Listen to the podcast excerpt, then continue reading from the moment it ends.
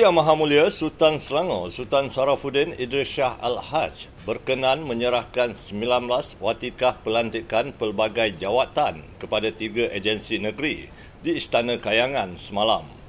Pelantikan selaras enakmen pentadbiran agama Islam Negeri Selangor 2003 melibatkan Majlis Agama Islam Selangor, MAIS, Jabatan Kehakiman Syariah Selangor, JAKIS dan Jabatan Mufti Selangor. Menurut kenyataan MAIS, jawatan dilantik meliputi setiausaha MAIS bawah enakmen pentadbiran agama Islam Selangor 2003, Seksyen 16, kurungan 1, 4 daripada Jabatan Kehakiman Syariah, manakala selebihnya daripada Jabatan Mufti.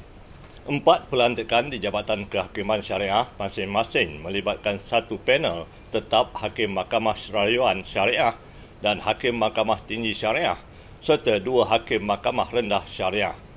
Pelantikan anggota panel tetap Hakim Mahkamah Rayuan Syariah Selangor berdasarkan subsection 57 kurungan 1 Hakim Mahkamah Tinggi Syariah bawah subsection 58 kurungan 1 dan Hakim Mahkamah Rendah Syariah Selangor pula di bawah subsection 59 kurungan 1 Enakmen Pentadbiran Agama Islam Selangor 2003. Kesemua 14 watikah pelantikan kepada Jabatan Mufti pula melibatkan anggota Jawatan Kuasa Fatwa Negeri Selangor bawah subsection 46 kurungan 1 enactment tersebut. Bagi memastikan sistem saliran longkang yang baik dan persiapan menghadapi banjir pada bulan November ini, seperti yang diramal oleh Met Malaysia, orang ramai boleh melaporkan terus kepada pihak KDEB Waste Management Datuk Menteri Besar Datuk Seri Amiruddin Syari berkata, aduan longkang tersumbat boleh dilakukan dengan menghantar video lokasi berdurasi kurang 10 saat melalui aplikasi WhatsApp di talian 019 274 2824. Dalam pada itu, orang ramai turut dinasihatkan untuk mengambil langkah awal bagi mengelakkan kejadian buruk seperti memastikan tiada longgokan sampah di dalam longkang mengelakkan penyambungan paip di dalam longkang, memastikan longkang tidak tersumbat dan tidak meletakkan sampah pukal bersebelahan longkang yang terbuka. Atlet luncur ais Sri Abirami B. Chandran berusia 10 tahun kelahiran Selangor yang telah mengumpul lebih 50 pingat emas dalam pelbagai pertandingan di dalam dan luar negara serta merangkul trofi Tallinn 2021 di Estonia pada November lepas menerima tajaan Menteri Besar Selangor Permerbadanan atau MBI berjumlah RM30,000.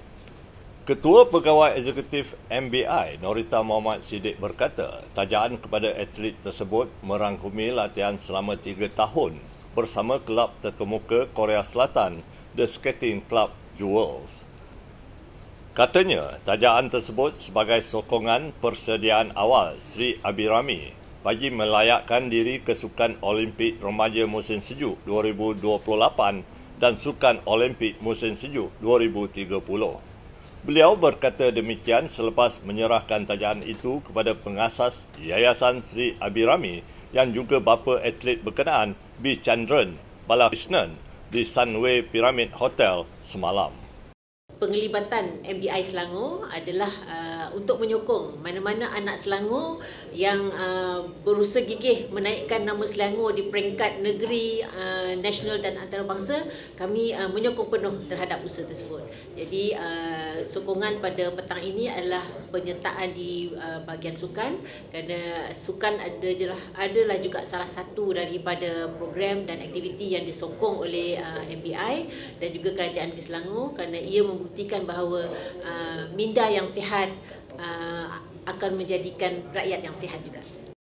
Kerajaan negeri menyumbang RM10,000 kepada dua keluarga pekerja E panggilan yang terbabit kemalangan di Jalan Haji Sirat Meru Kamis lalu sehingga menyebabkan seorang maut dan seorang cedera parah. Sumbangan disampaikan oleh Exco Generasi Muda Sukan dan Modal Insan Muhammad Khairuddin Osman di rumah keluarga Allah Yarham Muhaimin Muhammad Said di Rantau Panjang, Kelang semalam. Muhammad Khairuddin berkata kerajaan negeri menegaskan agar kejadian menimpa Muhaimin yang baru berkahwin dua minggu lalu disiasat mengikut Akta Kanun Keseksaan. Beliau turut mengesa Kementerian Sumber Manusia meminda Akta Pekerja demi menjaga kebajikan golongan sektor e-panggilan yang sentiasa terdedah risiko kemalangan. Uh, pertama, kita tegaskan uh, siasatan mesti di bawah kanun keseksaan. Yang kedua, kerajaan Selangor tegaskan kita mohon semua PRP hailing ini yang berada dalam Selangor ini uh, mengambil insurans yang disebut oleh Yang Berhormat Tuan Besar Selangor dan yang ketiga, saya minta pengarah Majlis Sukan Negeri Selangor teruskan program RIDE untuk membantu uh, rider-rider kita. Mewakili Kerajaan Selangor dan Datuk Besar, uh, kami rakamkan takziah kepada Makcik Encik Zailan dan isteri. Uh, kita harap dapat bersabar dengan ini. Ini adalah perkara yang kita tidak mahu berulang dalam negeri dan negara kita. Sebab itulah tindakan tegas mesti diambil untuk mengatasi signal kepada mereka yang cuai uh, di jalanan sebagaimana kita tengok di video tersebut. Uh, saya dipahamkan uh, kutipan secara publik dibuat di di kalangan rakyat ya. Dan hari ini kerajaan menyumbang uh, RM10,000 kepada dua mangsa yang terlibat. Kepada anak Cik Zaila dengan mangsa yang masih di hospital lagi. Saya Ibu Muhaimin mengucapkan terima kasih semua dengan wartawan mengambil berat tentang anak makcik kalau boleh benda ini janganlah berulang lagi pada yang lain-lain. Satu hari nanti buatlah sebagai etibal ni.